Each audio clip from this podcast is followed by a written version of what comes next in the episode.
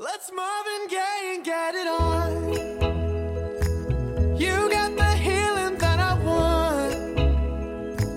Just like they say it in the song. Till the dawn, let's Marvin Gaye and get it on. Hello guys, nice to see you again. 很高兴和各位同学见面了。那么在今天的英语口语美养成节目当中呢，我们来教给大家这样两句话。The Pattersons want to back out of the deal. The wife's getting cold feet. The Pattersons want to back out of the deal. Why? What happened? The wife's getting cold feet. The Pattersons want to back out of the deal. The wife's getting cold feet. The Pattersons wanna back out of the deal. The wife's getting cold feet. The Pattersons want to back out of the deal. Why? What happened? The wife's getting cold feet.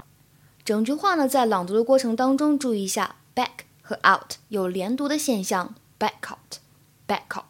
然后呢，cold feet 当中的这个的完全失去了爆破，cold feet，cold feet。 Phil Dunphy.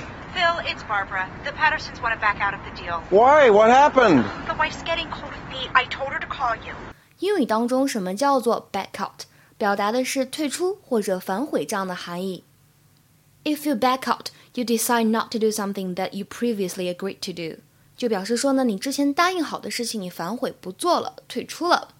比如说，You agreed to come, you can back out now. You agreed to come, you can back out now. 你答应过了，你说你会来的，你可不能反悔啊，你可不能放我鸽子啊。那么在英语当中，什么叫做 get cold feet？get cold feet，并不是表示脚很冷啊，表示发慌、胆小或者退缩这样的含义。比如说，The bride got cold feet just before the wedding and ran off. The bride got cold feet just before the wedding and ran off. 就在婚礼开始之前，新娘害怕了，退缩了，逃跑了。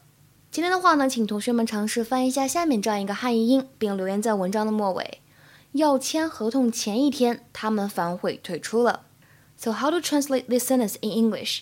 期待各位同学的踊跃留言。OK，那么今天的节目呢就先讲到这里了。See you tomorrow，明天再会。